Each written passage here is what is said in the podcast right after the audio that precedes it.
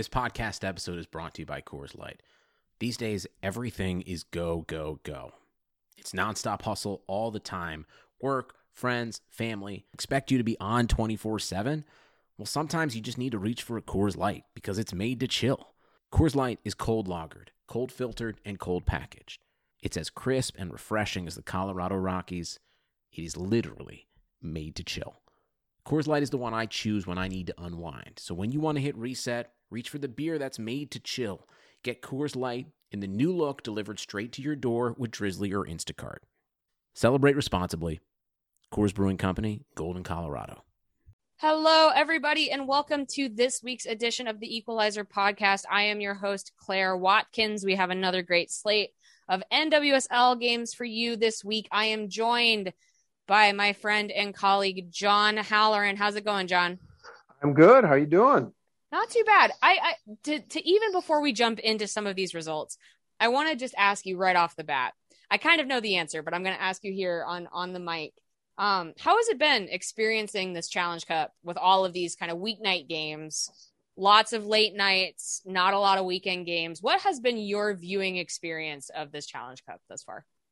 Uh, I've been surprised that I think it's actually been slightly more difficult. I think I was anticipating the weeknight games being a little bit easier for me uh, to fit into into my schedule, but I think between the the West Coast kickoffs, which are late, uh, at least for me, uh, that's been a little challenging, and I think I've just forgotten sometimes. You know, I I've been trying for for my own mental health to stay off social media a little bit more. And sometimes I'll I'll check out in the afternoon and just be off and then I'll just forget that there's a game. And I think that's a little indicative of it not kind of being that focal point of the weekend where it would be in, in a normal in a normal situation which is interesting because last year with the challenge cup i literally watched every minute of every game. Right. Um, so I don't know exactly why this was this was different in that regard, but yeah, I definitely did not catch as much of it as I as I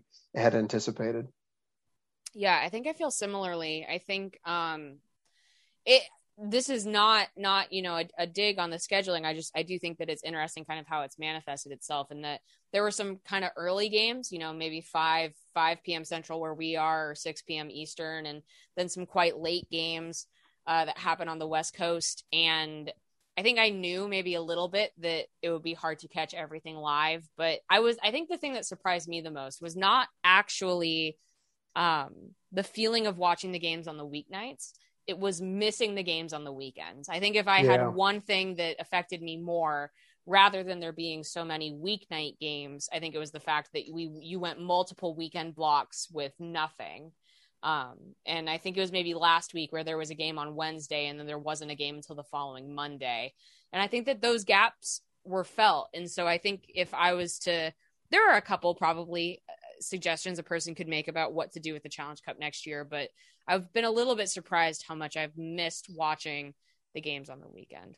I would agree too, because I, I sat down last night to watch the NC Orlando game and it just felt weird and I didn't know why it was feeling weird. And I think it was because it was a Saturday night and I was sitting down and just enjoying the game. Yeah, it'll be interesting to see how that shifts because we did have the regular season drop uh, this past week, and it's a little bit more, you know, for lack of a better term, normalized. You have mostly weekend games, some weeknight games, so we are switching to something very different to mostly games played on the weekend. Yeah. Um, but we do have some results here, and and I think what we're going to spend today doing is is talking about some of these teams who have wrapped up this Challenge Cup because there are quite a few teams that did not make the final, but they have finished their group slate um, of, of games.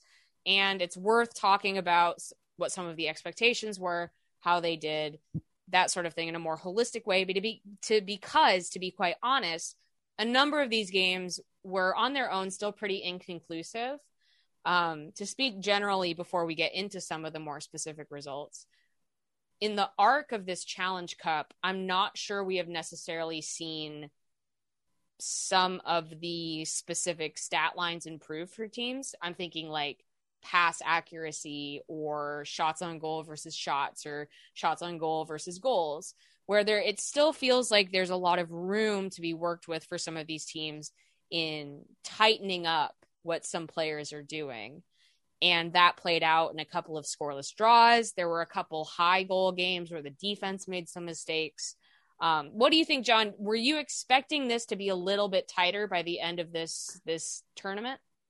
Uh, probably, but you know, to to your point, it, it's probably also a bit unfair because we know that these teams were fairly restricted in the preseason opportunities that they had um, in terms of who they could schedule because of different COVID restrictions, who was available to even play. So I don't think it's necessarily shocking that we are seeing a, basically a preseason play out in real time. Right. Um, so I think the focus today is going to be a little bit less on what happened in each game in sort of some of these through lines for these teams that have now wrapped up the Challenge Cup play. Um, a team to start with that it makes a lot of sense to start with is Gotham. Gotham qualified. We're we're recording this right before slash during the final game of the weekend. We are not going to get a chance to take a look at Portland versus Houston until after it's played. But we did see Gotham draw Louisville this afternoon, and they did also draw Washington this past Tuesday. So Gotham has gotten enough results here to qualify for the Eastern Division Championship for qualifying for that Challenge Cup final. Uh, they will not be hosting though, because Portland is the team even before the game was played tonight, Sunday evening. They did clinch the highest overall seed, which theoretically is someplace that the league would like to play. We'll see exactly what that means for COVID restrictions. So Gotham, Gotham to me is is really interesting because you can see all the good pieces, mm-hmm. lots of really good pieces, and you can also see these moments in these games where the idea, the philosophy, what they are trying to do works. It's not consistent yet. And it still feels maybe like they are still searching for their best 11, even going into this final game. Does Gotham to you, John, feel a little bit like maybe Chicago in last year's Challenge Cup, considering that they have qualified for this on two draws? Or do you think they're moving a little bit stronger? They're progressing a little bit more than that? Yeah, I would I, I would lean to the second part, and then I would say that they're progressing a little bit stronger. I think it was funny. I uh, I re-listened to our preview pod this yeah. afternoon just because I wanted to see what we got right, what we got wrong. Uh, and we had, uh, or at least I had, uh, I don't necessarily mean to anchor you to, to the picks, but, uh, you know, had had them third, but had also spoken really highly of their front line, their interchanges. We, we both had mentioned how in last year's fall series they had particularly impressed and that you could really start to see some things develop on their part. And they have strength through all three lines. They've got some nice players in the back. They've got nice players in the midfield. I love their front line. Mm-hmm. Um, and I think that they did what really what was possible. It may be a little faster than than at least we had had predicted. Um, it, but it's a nice and it's a great feel good story. And a lot of us saw that the New Yorker had written that piece this mm-hmm. week, yeah. which of course started out with equalizers reporting from a couple of years ago when things were kind of uh, in a different situation. Right. But it's again, it's really a testament to what uh, to what that organization has been able to do over the past couple of years. Not only with their success on the field, but just making it a destination that people want to play for because it's not easy in this league where every person in the league knows exactly the reputation of every club to bring people into a club uh, that at that time at least did not have a very good reputation and they've been able to bring in talent to keep talent to develop talent and that's really just um, i think we have to extend some kudos to that organization and the people involved in all, of that yeah i definitely agree i think um, ultimately though when you look at the the larger picture here it was the win over North Carolina. That was the statement win of this group. And it is ultimately what carried them to the final because what they did this week was two scoreless draws. Um, with Gotham, I think very highly again of their attack. I think it's very good. I actually think when everybody is healthy, they have a really strong starting 11. Um, I wonder a little bit if the success of making it to the final doesn't overshadow some of the individual performances and results of the team. Um, but it's not at this point it's not worth saying really like to to be worried about maybe what happen, happens to Gotham against Portland or what this means for the regular season. The thing you say right now is, "Oh my gosh, they have first of all earned this. They have done mm-hmm. something that the other teams in the East could not do." Um, the moments where they put things together are are scintillating and are really good, well played football, and not unlike maybe Houston last year. Yes, they are setting the tone for the future of this club. And I think that you can't, you don't want to discount that because this is going to have a ripple effect for years to come. The fact that in 2021, they came together, they worked through what they worked through, and they made it to that Challenge Cup final. That makes a difference for a club that is trying to be on the up. And I think that what they have accomplished is huge and I do think they have maybe a little bit more depth than than people would perceive. I think now on their front line, there's probably five players competing for three positions. You know me, I'm like, can we get Ifeoma Onumonu on the field, please? right. I think in the back they have five or six players for those six, and then obviously this week they brought Allie Long in to help with the midfield, which which should definitely help because she's a player who, at her best, has been among the best in the NWSL um, you know, in some of her better seasons. Agreed. And I think that the Allie Long, yes, I should have I should have mentioned this. The the the acquisition of Allie Long, I do think is going to be very helpful for Gotham because they need if McCall Zerboni is dealing with some lingering things, whether it is an injury from the past or just the fact that maybe she's getting a little bit older, they need a different, more kind of physical ball winner in that midfield and Allie Long is a great person to do that for them. So I think that that was a good move. I agree with that. And yeah, I think at this point you just kind of celebrate where they've come. Yep. We'll see how the final goes. At this point, it's a win. No, I'm sure they want more, but for us, it's a win no matter what. Very nice work from Gotham. Um, let's talk about some other teams whose Challenge Cup is over but didn't quite reach that height. I think maybe the best place to pivot at this moment is to North Carolina because they did have an opportunity to kind of snatch that snatch that place from Gotham this week and they weren't exactly quite able to do it. Um, they did beat Louisville way back last Monday, three to two. They got in another shootout. They did win that one. Um, they won on an own goal. Uh, it was it was something where the the uh, outcome was not was not imminent. So I think that North Carolina still has a lot to look at in terms of their core. And then they had the opportunity to sort of force the issue on Saturday night when they played the Orlando Pride. And that was another nil nil draw. Um, what do you think, John? Because you were pretty high on North Carolina going into this. And I think a lot of the things you said were right. But in a short form tournament format, they didn't always get the results that they needed. And that has ended up making them just kind of part of the pack? I think they're exactly what we thought they were going to be. Right. You know, we talked about that about how every game could be a shootout and they could win 5-4. It's shocking to be honest with you that yesterday's game ended in a 0-0 draw because you would have thought between North Carolina's poor defensive play and and Orlando sometime having some gaps in the back as well with the offensive talents that both teams had, you would have thought three three would have been a more predictable scoreline than right. than nil nil. So the fact that that's how they they kind of went out is is a little bit shocking. I do think they're going to be a little bit different when they get Erceg back. I think you know it's one thing to lose Dahlkemper, but to lose Dahlkemper and Erceg is, is is a gigantic hole for any team to fill. We know that Riley has teased at least twice this imminent signing, which mm-hmm. he seems to think is going to be a game changer for them. I, I suppose we'll see. The interesting thing for me is that in watching yesterday's game, with as much talent as they had on the field and as many chances as they create, I don't think the chances they're creating this year are of the same quality as they've been in the past. Mm-hmm. Because I think this year what you're seeing is a lot of get the ball out wide, play in a hopeful cross. And when you have players like Lynn Williams and Jess McDonald, who are both very good in the air, you can see them finishing a fair a fair number of those over the course of a season.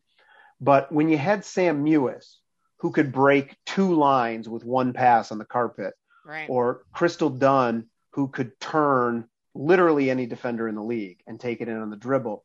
That's the part that's missing. Whereas you're still going to create a ton of chances because of your fitness, your pressing, your speed, but those chances aren't as high percentage as they were, which is probably going to result in a lower finishing rate, which is always kind of what North Carolina struggled with anyway. And to, you know, if you take that down another notch, that's and then you, on top of that, you're going to give up maybe a goal or two each game. That's obviously going to completely change the dynamic of them being the most dominant team in the league to probably finishing three, four, five. Right. And I think that this was something that was said to me by someone I was I was chatting with during that game, um, which I think is true, is that even outside of the results, if the thing that you're left with of of the 2018 2019 North Carolina is the pressing ability and the mental focus and the ability to overload the box, overload that offense, what you're going to get is a team that wins enough games. They're going to be fine to be in the top part of that table, but it's not going to be as fun to watch. It's not going to be as interesting to watch. It's going to feel a little bit more like a physical overload team. And what North Carolina was able to do up until this point was have that be a major element, but not be the whole element of the way that they broke teams down. And so I am interested to see how other teams rise to the challenge of combating that because I do think that the window is open for that.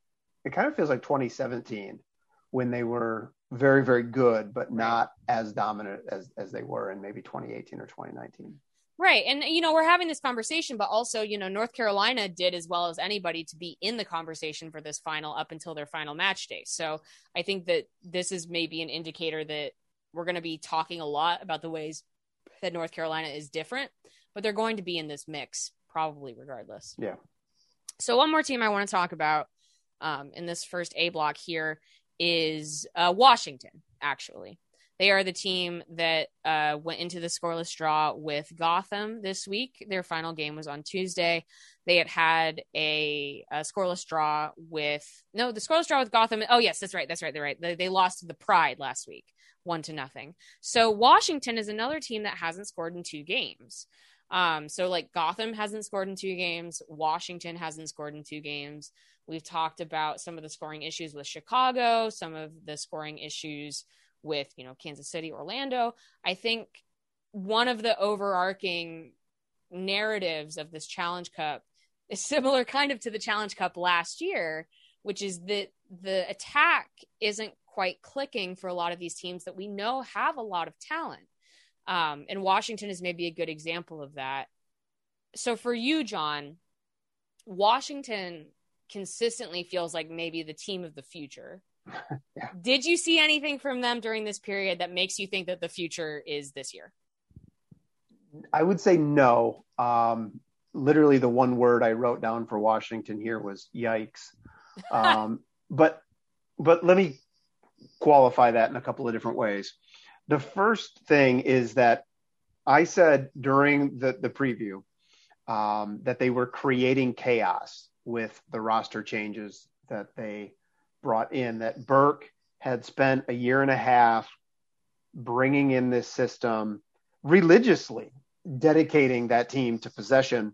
And then because of, of the players that he brought in, tinkering with a three back, changing the lineup, and how that was going to create some problems, particularly early until he gets everybody integrated into his system and, and gets things set up the way that he wants to. But that's going to be a challenge this year because of the international, the big international break, which is going to come.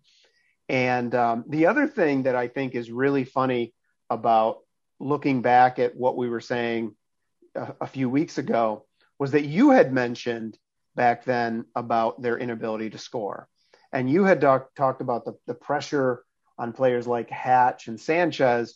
And then I think probably universally, if you were to ask people what impression they had of Washington coming out of this this Challenge Cup in terms of who their attacking person is, I think almost everybody would say Trinity Rodman, right? Who is the you know the teenage rookie um, who I don't think anybody coming into this would have thought, hey, yeah, she's going to jump right into the league and make an impact. Right. No, I do think that it's very interesting because I think that we should have measured expectation for Washington. And I think that that's a dichotomy of the coach a little bit because there are some things I believe that Richie Burke is doing that are really working, and some things that he is doing that are only kind of working or maybe are not working fast enough. And so when you talk about things that need more time, they never really had the midfield that they wanted. Um, I think Dorian Bailey is a very good player, but I'm not sure she's the right person to unlock that midfield. Um, the defense never got a consistent run of play with the players that they brought in. The offense, uh, it's it's a struggle, and and you watch those games and you think, oh gosh, like Washington is dealing with some very bad luck. But the thing that I always go back to is just there are people on these teams and when you see a consistent run, when you really struggle, sometimes it has to do with where the pieces are fitting together. However, one thing that Richie Burke got dead on 100% exactly right is that Trinity Rodman was ready for this level. Yeah. And he was confident in that in a way that I'm not sure anybody else really stuck like stuck a claim to, but she's she's the MVP of the tournament for me, quite frankly. Yeah, it's great, and, and I don't want to jump ahead because, yeah. um, you know, I know we're going to talk about Orlando later, but I, I I have such a familiar, such a similar feeling when I think back to how Marc Skinner reacted when he drafted Taylor Kornieck, right, and was just so happy about it, like beaming about it, and everybody's kind of like, you know, how can you be that confident about this player that nobody's really sure of? But you're absolutely right that uh, that Rodman has had that effect um, for Washington. Yep. All right, very good. So actually, you know what? Before we move on to segment two, I'm gonna I'm gonna throw an audible here. I'm gonna add one more team in just because I think it's worth putting into this segment. Um, I do want to talk about Louisville because we it it's hard to say exactly if if Louisville over overcame our expectations. Um, they did not win a game, but they had a couple that they didn't lose. And I think that that, you know, that's something to build off of. That's something to build off of. And it's funny because you have teams sometimes where you can grab onto the narratives of some of the other teams. But Louisville was a player in a lot of these games where they came in, they worked hard, they held their lines, they did their very best. Like it wasn't quite enough to hold off North Carolina, but they did obviously hold Gotham to a nil-nil draw today. Um, they swapped goals. They did swap goals with North Carolina. They swapped goals with Orlando. They came to compete. And I don't think you want to overestimate their quality because I think that's still very much to be determined. But it does seem like their minds are in the right place. And that's a great place to start. A hundred percent. Um, and I think they're kind of riding that early excitement momentum at this yeah. point. The both from the players and the fan base and we talked about this in the preview too that it seems like the organization is is doing a really good job supporting the players but to go back to your first point i literally wrote in my notes uh, as i was preparing today maybe a tad bit better than what we expected but what we expected yeah and that's exactly what you were saying right. they're in these games there's excitement they're battling it's fun over the course of 24 games, where that's going to leave you is probably not in a great spot. And that momentum, that excitement momentum does fade or will fade. Um, so I do think that obviously, you know, they're still missing a couple of pieces that they need to, to consistently compete in this league.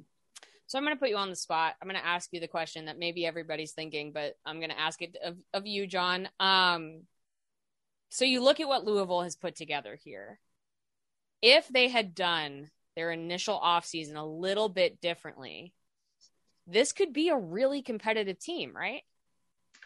I think so. I think that even even if they had made some different choices though in the expansion draft, you're still you're still trying to like put together a Frankenstein team in in two months or whatever it was, right. a 10 week preseason, and then over the course of a challenge cup that maybe gives you 13 to 14 weeks to simulate what other teams have had two or three or four seasons. You know, if you look at what North North Carolina's attack has had three or four seasons to get to, to where they are. Gotham's attack is is now in season two of where they're at. Chicago, uh, at least their midfield and back line has had five or six years to get right. to this point. So it, it's still even if they had done uh, I don't know if I want to say better, but if they had done if they had made different choices, made some different choices. Yes, I still think it would be tough um, to be truly competitive in year one. Yeah, I agree.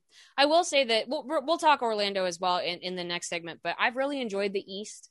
I've enjoyed this division a lot. I think that there's been some pretty competitive games. I think that you talk about strengths and weaknesses being compatible with one another. I think that the strengths and weaknesses of these teams have worked really well together. And in the way that this is a weirder start to a regular season, I kind of love that all of these teams have gotten some games against each other before we go into what happens next.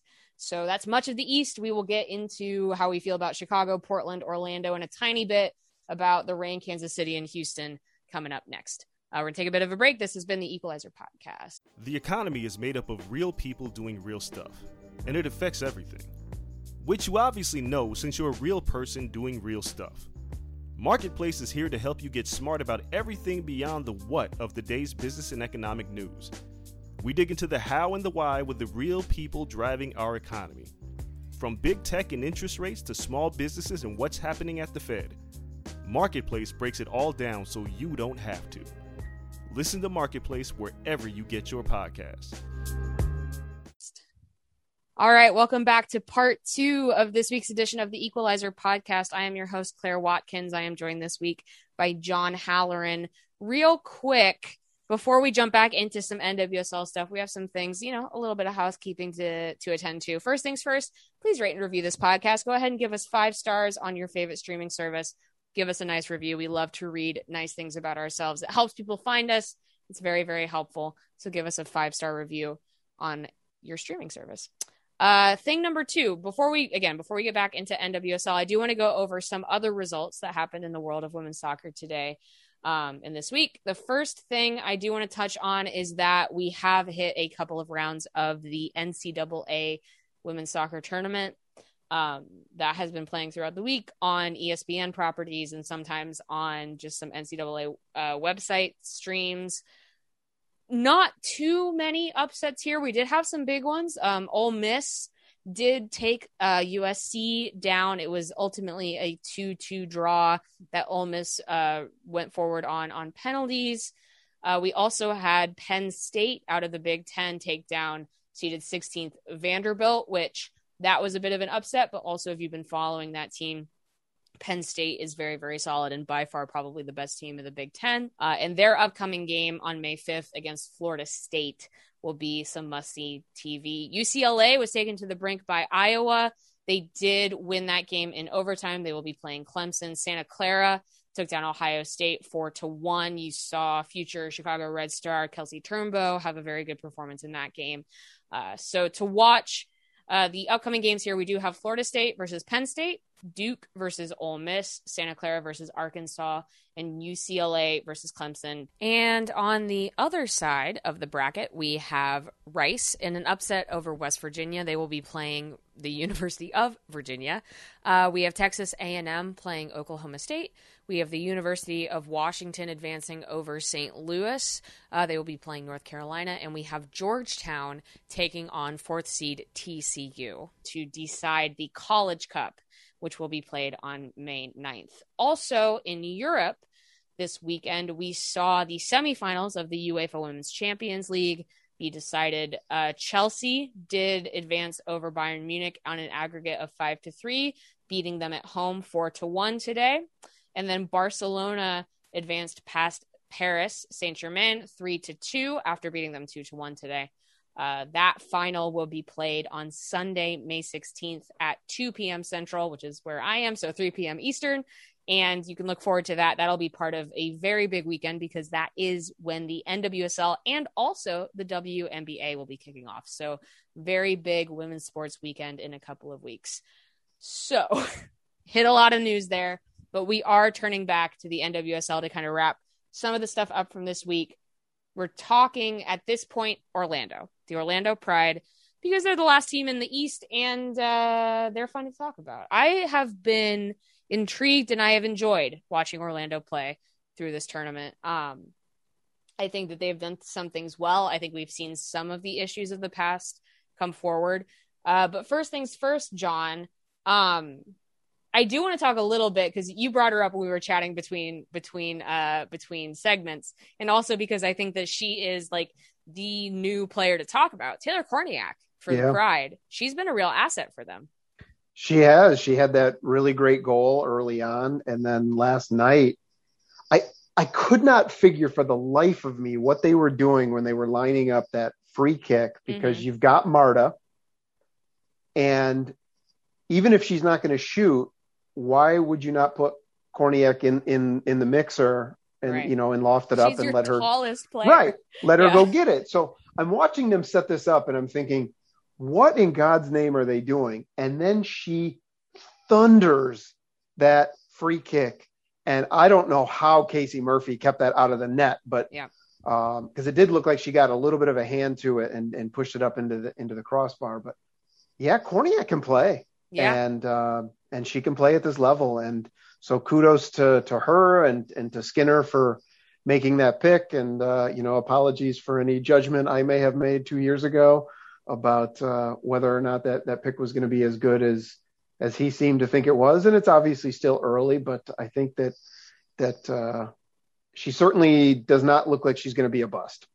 Right. No, I think for me, it definitely just depends on where you play her. I think that she's not a connecting midfielder, and that's yeah. fine. She has a lot of other attributes that are very helpful to your soccer team. So, um, I don't think you want her as your 10, uh, where you know she has played in in some of these matches kind of behind the forward line i don't know if that's the best place for her i think you use her as the asset that she is she can she's got a hell of a foot on her she's very tall she can be your target nine if you need her she can be cutting through the lines as part of the front line um and and there were moments in this game that i thought were interesting because it's kind of like you said how we had maybe anticipated this being a high scoring game.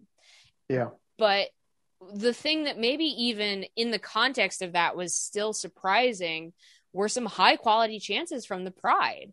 They had one shot from Alex Morgan that was well uh, def- deflected by Carson Pickett. Um, they had a couple really good looks on goal, and it was interesting to watch this game play out because it was scoreless and, and ended that way. But it felt like the Pride were as likely to break that deadlock as the Courage were. And, and Leroux got in twice, and both times decided not to take a shot with her left foot and, and to try to cut it back or do something else with it. So yeah, it could have even been, um, you know, they they could have won that game. Yeah, and I think, you know, you don't want to be you don't want to be patronizing of this team because they are not an expansion squad. They are not new, but they are starting from a place from 2019 that was pretty low yeah. and you want to acknowledge the ways that they have improved and you can talk about results they got a one win out of this which is more than some teams were able to do and they also when you talk about performances it feels like the team is moving with a clarity of purpose that they didn't necessarily have in 2019 and they got a very brief glimpse of it in 2020 i think some of the same concerns are still there but they have to feel pretty good about this Challenge Cup, right? I think so. They got two shutouts with a defense that yeah. I don't think anybody would have predicted would have gotten two shutouts out of four games. And they also shut out arguably the most prolific offense in the Challenge Cup. Um, so I think that that's impressive in and of itself. I think they've still got some gaps in midfield, which are going to be tough over the course of a season. I think that they are going to be particularly hard hit when we hit the international breaks just because they're going to lose, you know, their top players and and they don't I don't think have the squad depth that they necessarily need. So I'm not sure where they're going to finish over the course of 24 games, but I think I think if you're Orlando or a fan of Orlando, you're taking any positive signs you can, and I think they got a, a number of them in in these four games. Yeah, I agree. Um, okay, so switching over to the West. Um, eh, let's go ahead and start with the top, I guess. Uh, Portland have you know they clinched the West as of the recording last week. Um, as of the recording this week, they will likely be hosting that event. They're probably the favorites of the challenge, the Challenge Cup final. For you, John, just because we haven't had you on in a second, what do you think of what Portland's been able to do? And do you think that the gap between them and everybody else will become smaller over the regular season? Or do you think it sticks? I think it sticks. I think I, I, I know we're talking about Portland here, but you, in comparing them to the league, we talked about Washington has some things they have to figure out. We can celebrate Gotham, but over the course of 24 games, that's going to be harder to sustain. And we saw gaps with North Carolina, Chicago. Um, so I do think that Portland is going to be able to to sustain that gap. And the thing that is really important, what they showed in those first two games, is that they can get it done without their national teamers. And so when we hit the Olympics and when they lose those players, the group that's still going to be there is good enough to get it done. I agree. I will posit just this, and this is not for now or even not for later, but maybe for later, later, which is that the issue that Portland had in 2019 was not the beginning of the season or the middle of the season it was integrating players back in at the end of the season. And so it'll be interesting to see how those different stages go because they got tripped up by what was considered to be kind of the cavalry coming back in 2019. Now, I would say probably that they would say that they have a better collective group now than they did then, but we'll just kind of have to see how it goes. Um, but I agree. I think that Portland is a is a very scary opponent for Gotham and for anybody. I I'll say it right now. They're my projected Challenge Cup champions, and and I think that that should continue into the regular season. Um, they didn't they they're playing right now. we didn't see them this week, but I expect that to continue. Um, and even if Houston pulls off a shocker, I don't know if they they take too much going into that one because that's just kind of a freebie game. Okay, so other teams in the West. Eh, let's do this right now. Let's talk about Houston actually. So again, just acknowledging that this does not include the match that is being played right now between Portland and Houston. I do want to talk about the game they played against Kansas City, though, because they did win three to one with two goals from Kristie Mewis and one from Rachel Daly, which, if there was any sort of a we're back moment, it's probably that. And it maybe indicates again that Houston is perhaps exactly what we thought they might yeah. be, which is a very good team with their starters and more of a middle team without them.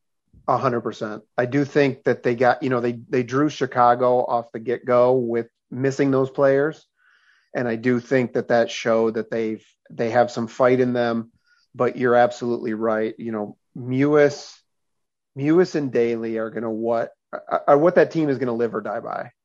And if they're playing well, Houston's going to have a really good season. And if they stay healthy and when they're there, Houston's going to be very good. And when they're not there, I think things get much more challenging for the Dash. I agree with that. I think that um, the one thing about their team that changed in 2020 that I do think is still true in 2021 is that their defense changed radically, yeah. particularly their center backs. And so I think a good thing, good news for Houston is that if the basis of their work throughout the entire season is the consistency of that center back pairing, that's a great place to start. We've seen that with Chicago. We'll get to Chicago, but we've seen that with Chicago that if you can have a defense that you can trust mm-hmm. game in, game out, you have, you buy yourself a little bit of room to work some of the other things out. Um, so I guess my question is this, and it is hard off of one game, but whatever. We're doing a podcast. John, Houston's ceiling with that first 11. Do you think they can compete with Portland? compete, of course. I don't think that's that's even a question. Right. Um, do, again, though, does does anybody really have enough Right. to beat Portland without Portland beating themselves? I don't know. It's Yeah. just there's just such a massive gap in talent that you know you referenced Portland's 2019. Portland's collapse at the end of 2019 was a bit of, of self-induced wounds that we know that there were some issues going on in that squad and we know that Parsons was unhappy with some players. So if Portland doesn't hurt themselves, I think they are virtually unbeatable and Yeah. Regardless of of how good Houston could be. Yeah, I agree. I think when we're talking about Portland this year, we're talking about the statistical likelihood of a team being able to be mentally engaged for 24 games, which is impossible, right? So they're going to lose some games. But the ones that matter, I think that it's going to be really, really tough to beat that team, especially as we know at home. I just think that they're going to be even tougher to beat at home. I think 2021 is going to come roaring back a little bit in terms of fan engagement. I think there's going to be a lot of energy there, and that only benefits the Portland Thorns. Okay, so honestly, kudos to us. We've made it this long before talking Chicago, but now we're gonna. So, talking Chicago, Chicago lost to OL Reign three to two this week in a very different game structurally and statistically than the game that they had been playing. But you know, Chicago, two draws, two losses in this one, no wins. How are you feeling, John? Uh, I th- I don't think you can classify Chicago's Challenge Cup as anything other than disappointing. I think that it, it's more or less what we expected on the offensive end, which we knew that they were going to struggle to score, that that was the theme of 2020. But with all of the talent they have in the midfield and in the back, and with again, this is relative because obviously they lost players when when when we had the international break, but relative to the other teams in the league, they lost less. That group should have been able to grind out some results with that talent. And the fact is is that they didn't. And they needed to do better against Houston and Portland with the advantage that they had in those games. And uh, that's if you know, I know that people would never say this out loud, but if I was Rory Dames, I would be a little bit scared right now of where my season is going to go over 24 games if that group can't pull some results out because that Chicago's core has been in place since 2015 and that is a group of experienced players. Most of them have some level of international experience they should have been able to do better in those games this is not a group that needed to come together or that needs eight games to find each other. Anything you hear in that regard uh, is just kind of covering up or trying to paper over um, some real issues with with their attack right now. And uh, to be honest with you, it goes beyond that because they should have been able to win some of these games one nothing, and the fact that they were giving up multiple goals is is a problem. Right. Um yes. So John and I are the most equipped to probably speak critically about this team because we've been watching them so closely um, over the last couple of years. But I have to agree. I, I think that um, you can look at a lot of their statistical averages in a number of ways. Like you look at a team where over four games they give up six shots on goal, but five of them the other team scores. You can say that's good, or you can say this is a team that is not mentally engaged. You can look at a team where they're underperforming their XG, their expected goals. You can say that will work itself out. Or you can say this is a team that's really underperforming. Um, and I think the final thing when you look at a team like Chicago, and you know this intimately, John, I know this, is that they pride themselves on their depth. And we talked about this in the Challenge Cup preview they pride themselves on that next player up mentality that every player is going to be working hard, working towards the end goal, which is going to be grinding out a result. And what we have not seen a ton of during this Challenge Cup is a ton of starting 11 turnover that has felt competitive rather than fitness based. And we have not seen those players that window. They've talked about this multiple times. This is the de- this is why they approached the expansion draft the way that they did. This is why they've approached their contract situations the way that they have. Rory Dames has said multiple times that they have a window with the group that they have and they trust that and they're investing in that. And this was one of a couple trophies that they've been up for this year that didn't pan out. I don't know what you do exactly. You either trust it or you don't, and you keep moving forward. But I agree that if they have gone all in on this talent window of this group that they trust, they know intimately, and they trust very much, I agree that I don't know how you can look at this other than being not only disappointing, but a bit of a concern for what comes next. I 100% agree because I think that that this group, which does have this this level of professional and and like I said, a fair amount of international experience, would be more competitive at this level. Um, or, or, maybe even competitive is not the right word. Dominating, you would think, right. uh, some of these other players because you're seeing players who are in their first or second year in the league look more dynamic, um, look more advanced than these players who've been there for a long time. So you would have expected that core group to maybe maybe elevate their game to another level. And I don't think that you're seeing that. I think you're seeing the same Chicago team you saw maybe in 2018. Um, and I think that the only player that looked good over the course of the Challenge Cup was Morgan Gautrat, um, which I know you want to get to uh, in another capacity. But um, I, I thought she looked very active and strong in a way that we haven't necessarily seen in a Chicago jersey, but we know that she does have that baseline capability. And I would be encouraged if I was Chicago with how Mallory Pugh looked in the final game mm-hmm. because she gets a, I don't know exactly, it was 60 something minute run out.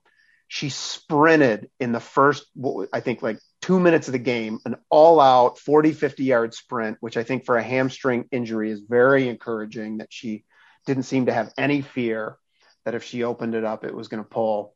And obviously she had the goal. I think if she has a career season, if she has kind of a, a Crystal Dunn, I've been left out of the national team, I'm going to go score, you know, 12 to 15 goals. Maybe that rescues Chicago. But other than that, it it's got to be somebody like Watt finally getting back to where she could be because you can only talk about her being almost back at that level for so long and at some point you're just not there. And the the window on this group, as you mentioned, is getting very very small, and it's it. I, I almost think it's kind of a now or never with this group. Yeah, Right. And I think it's interesting because that is how it feels, but you don't necessarily see that urgency from the group itself. Yep. Um, my thought when I watched Mallory Pugh play for Chicago was that I wish everybody else was running that hard. So that's where I was at. um, but also Chicago's got some fundamentals. I don't think what we're saying here is that they're not going to be in the mix for a postseason spot. I think it's more just who do you want to be? Who do you want to be better than? How do you want to play? And what legacy do you want to leave? Because we are talking about a group that has been with this team for a very long time. So this is legacy building at this point. And I think that it would have been great to have come away from this tournament with a little bit more clarity from them. Um, so that's Chicago we have two more teams here, which they have one more game to play. The OL Reign will play Kansas City on Monday night. That will be the final group stage game. It will ultimately not mean anything. It's more of a competitive scrimmage, is carrying them over into the regular season. Um, thoughts on the Reign or Kansas City? I'll just leave that with you if you want to jump into any of it. I don't know. It's, it's so funny because we, when we talked about the Reign in the in the preview, we talked about how much we didn't know about the Reign, and I almost feel like we're in the exact same spot that we right. just don't really know what. This, well, that game that they beat do. Chicago three to two, they didn't really solve any of their problems either. They they vastly over exceeded their expected yes. goals. They were not really creating a, a ton, but they had one very bad giveaway from Chicago at the beginning to get their yep. first goal. And then they had a fabulous, or actually, let's talk about this. Uh, because we don't have a lot of concrete things to talk about, let's get rumor mongering here a tiny bit. Uh, Tziarra King had a heck of a game against Chicago this past week. She was playing on the left side, Mhm. replacing Megan Rapinoe. There have been rumors, there's been talk, there has been whatever of the idea of Eugenie Le Sommer hmm coming into OL Reign. She plays for OL. She just signed a new multi-year contract with Olympique Lyon um, just this past year in 2020. Why? I think we know why, but for me, I'm like, why don't you just give Tziarra King the reins to that spot and say that's yours now and for the future? Yeah, that's tough because, uh, well, uh, j- I'm I'm probably a little biased because I love Le Sommer. I think she's a fantastic player, and I will absolutely love every second of getting to watch her, assuming she does she does come over. But just to add another wrinkle to what you're saying is that this is a team that feels overly stacked in in terms of offensive players anyway. They've they've got Huerta, they've got Balcer, you know, they've got Rapinoe, they've got King. Now maybe they've Le- bias, maybe bias center back instead. yeah, and and Yeah. and uh, you know, we think Marozsán is coming, right? Right. you know, uh, we that's don't- I don't- official. Yeah, that's actually Okay, so we don't know. yeah. I don't know if we know the date that that she'll Yeah. be here, but that's a lot of attacking talent. How do you get that on the field without playing six forwards? Right. And also, I, as you said, we know they've got the players. We feel good about the roster. It's more just about how they fit fit on the field. And I will say that I was really happy to see Sofia Huerta get a goal against mm-hmm. Chicago, though obviously she was the benefit of of a, a game state there that worked in her favor, but she sunk the shot. And I think that you do have some of these players, whether it's Balcer, King, Jasmyne Spencer, Huerta, they're all kind of they're the young ones or the less young ones looking for spots surrounded by some pretty high profile international Right. talent. And so some of the economics, some of the business of this or what the larger plan is for Olympique Lyon is going to make a difference and you have to think that every moment you're on the field, you're kind of proving your case, right? Like why you should be playing for this team. Yeah, I agree. Yeah. Well, I'm excited about the Reign. I think that they're going to look uh, very different come maybe June 1st. And I really think it might work and I really think it might not. And no matter what, it's going to be fun to watch. Um, and then finally, we have Kansas City, which it's they're kind of a, a Louisville Orlando situation where any news is good news. Everything they do has been has been uh, progress that similar situation of they are competing. They have some very good pieces. Michele Vasconcelos got her first goal Yep. of 2021 this week. Um, I still don't know if they're competing with the top teams in this league, but I do think they could steal some points off of some people. We saw that specifically with what they did to Chicago.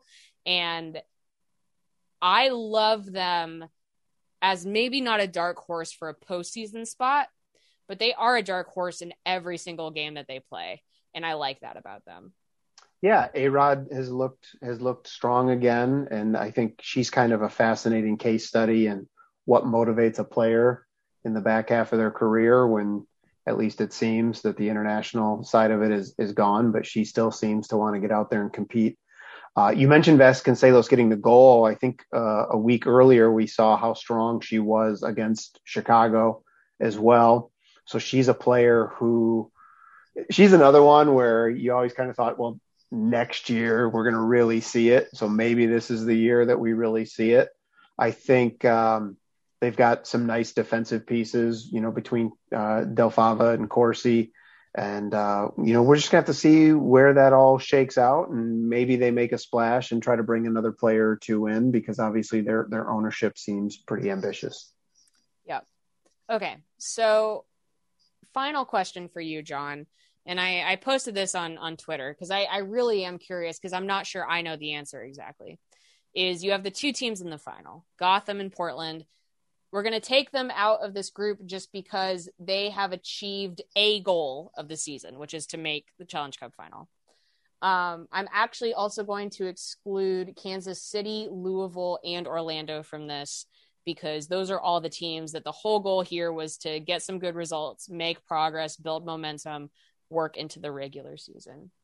Of Chicago, North Carolina, Washington, OL Reign, and Houston, who feels the best right now?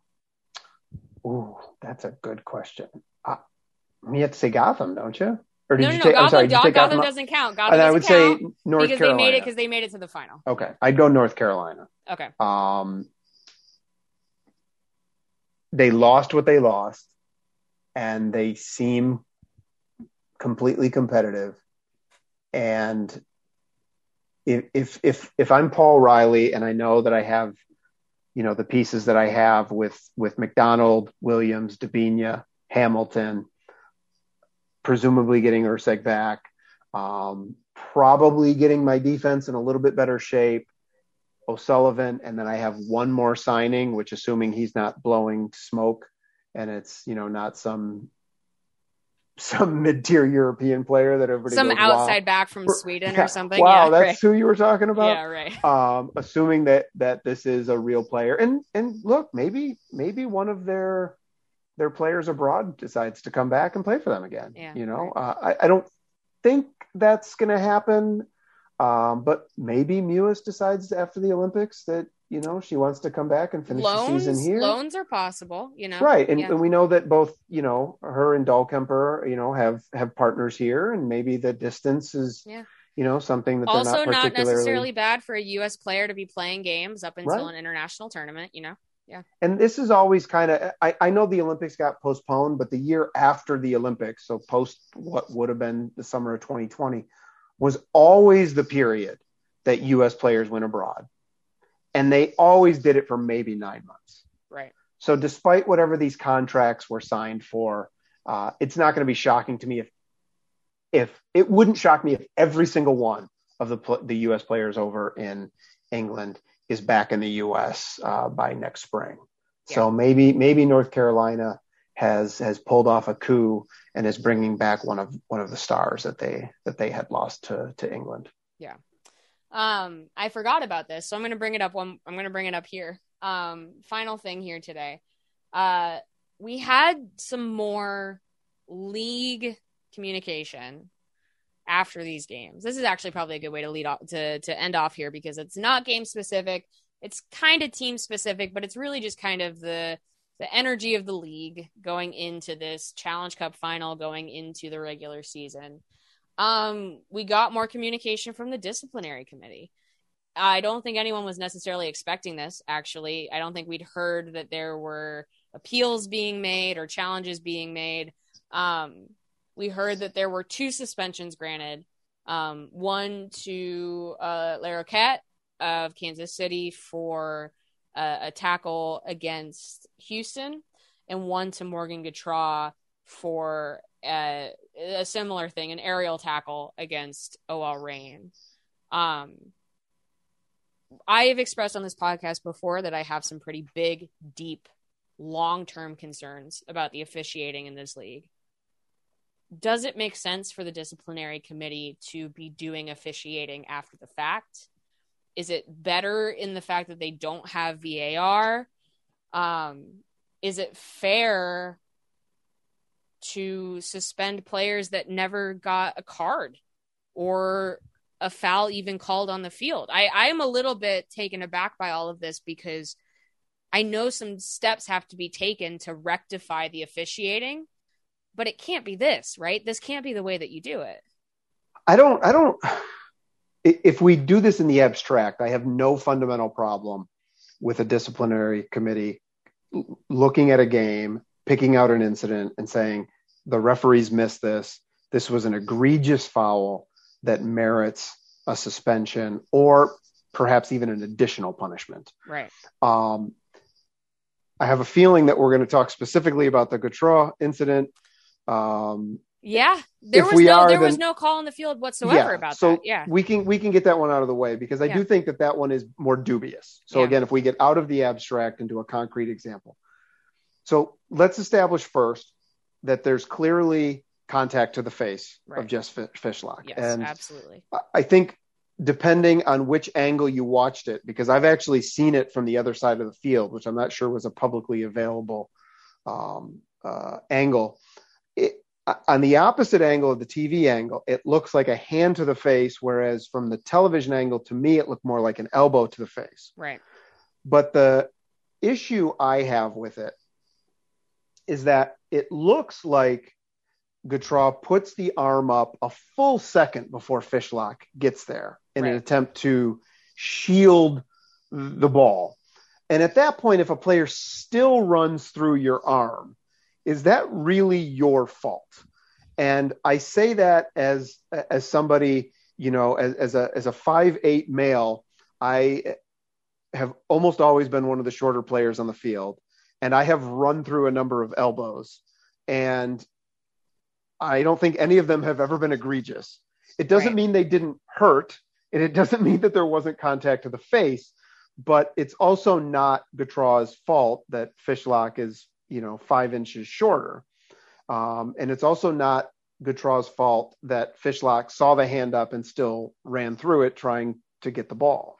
I think when people hear elbow to the face, they think of a challenge made by a player using their elbow right. to get the other player off of them. And in this particular case, that is not really what happened here. Um, I think you have to talk about a number of things. One being that the referee in this game didn't actually see this play at all. So maybe that does encourage the disciplinary committee to take a look at it, knowing that the center official had no idea of actually what occurred. I think one of the frustrations from Fishlock and the Reign sure i mean i'm sure that they wanted a foul there but part of it was the fact that they didn't even stop play. Right. You had two teams both teams were trying to get the ball out of play because the ref was not stopping play um, herself despite the fact that there was a theoretical head injury right. here. And so again you know you can talk about competitive advantages. You can talk about the unfairness of what happened to Gautrat. You can talk about the unfairness of what happened with Fishlock, who had to come off the field even though no foul was called. But the ultimate concern is that we are seeing these officiating crews miss really important things, not only competitively, but perhaps in terms of player safety. And then we are seeing the league try to rectify those situations after the fact. And it's not actually addressing the main concern, which is that players don't feel safe in these games. And I think that this is something that's going to haunt the league if they do not address it head on. Yeah, I mean, the other thing is is that there's there's an economic component to this in that officials want to move up to better paying positions and positions in leagues like Major League Soccer pay more than the NWSL and so you're going to lose officials.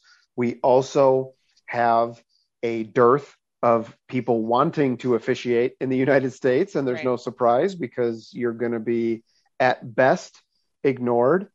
Um, and on your worst day, you're going to be the villain. Yep. And it's very difficult from very young ages to adult leagues to college games to professional games to find quality officials.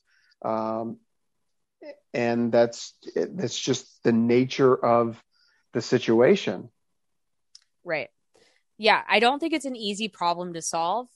I will say just this though, which is that with the last bit of communication we got from the disciplinary committee, which actually didn't have to do with what happened on the field at all. That was about off the field conduct. It was about breaking investigative mandates, it was about social media use, it was about things that did not happen on the field. And then to be given more communication from that same entity for what they called unsportsmanlike conduct on the field. And actually, I'll go ahead and say FIFA went ahead actually and called it unsporting conduct. Get rid of sportsmanlike, guys. They're not men, but whatever. Um, I think that this is my little plea, but uh, I think that the league is in danger of having a, a lot of these kind of PR situations play out with the disciplinary committee if it's addressing things off the field, things on the field, if they need to clean up these situations because you're setting precedents. And so I think the thing that concerns me is that you're going to see more of these sorts of after the fact decisions made You're going to see coaches a little bit confused. You're going to see players a little bit confused. You're going to see fans a little bit confused.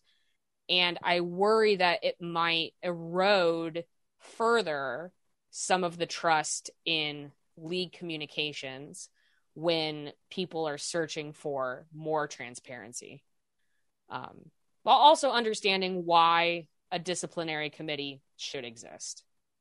So I don't know if there's a great solution to it um, other than just eradicating all the other systemic issues that you just laid out. Uh, but I think that the the temperature the temperature that I've taken is that players are concerned about this, and so are coaches. Yeah, so are coaches. Yeah, and so I don't think this is a problem that's going to go away. And I think that the league should take very seriously how they approach it because I think that this is a battle that will continue. And part of this too is just the nature of the way the game is played in the United States. Right. It's just played in a more physical manner at a faster pace with higher pressing and more contact and sometimes smaller fields as well. Right. Exactly. Well, that's kind of an ambiguous way to end it, but we will have a Challenge Cup winner uh, next week. Uh, we will have Gotham versus Portland, likely hosted by Portland. We will see if that comes to fruition. Uh, and we will have more on the Challenge Cup final for you next week. Uh, we will also have a mailbag for you guys next time. So please, please, please, uh, we will have more on the site itself for you to write into. But if you would like to tweet at me, you can tweet at me. At, I am at Scout Ripley. You can also tweet at the Equalizer uh, Twitter account, Equalizer Soccer. Uh, go ahead and hashtag EQZ Pod, and we will do our best to answer your questions as well as talk through in detail the Challenge Cup final because we do have a trophy to give out, and I think that's kind of exciting to do those do so so equally in the season, kind of get us ready for that regular season. I have been your host, Claire Watkins. Thank you so much, John, for joining me. Shout out to our producer extraordinaire, Jacqueline Purdy. And I also want to shout out Blue Wire Podcasts, who are our new partners and distributors. Uh, we thank you so much, you guys, for listening, and we will see you next week.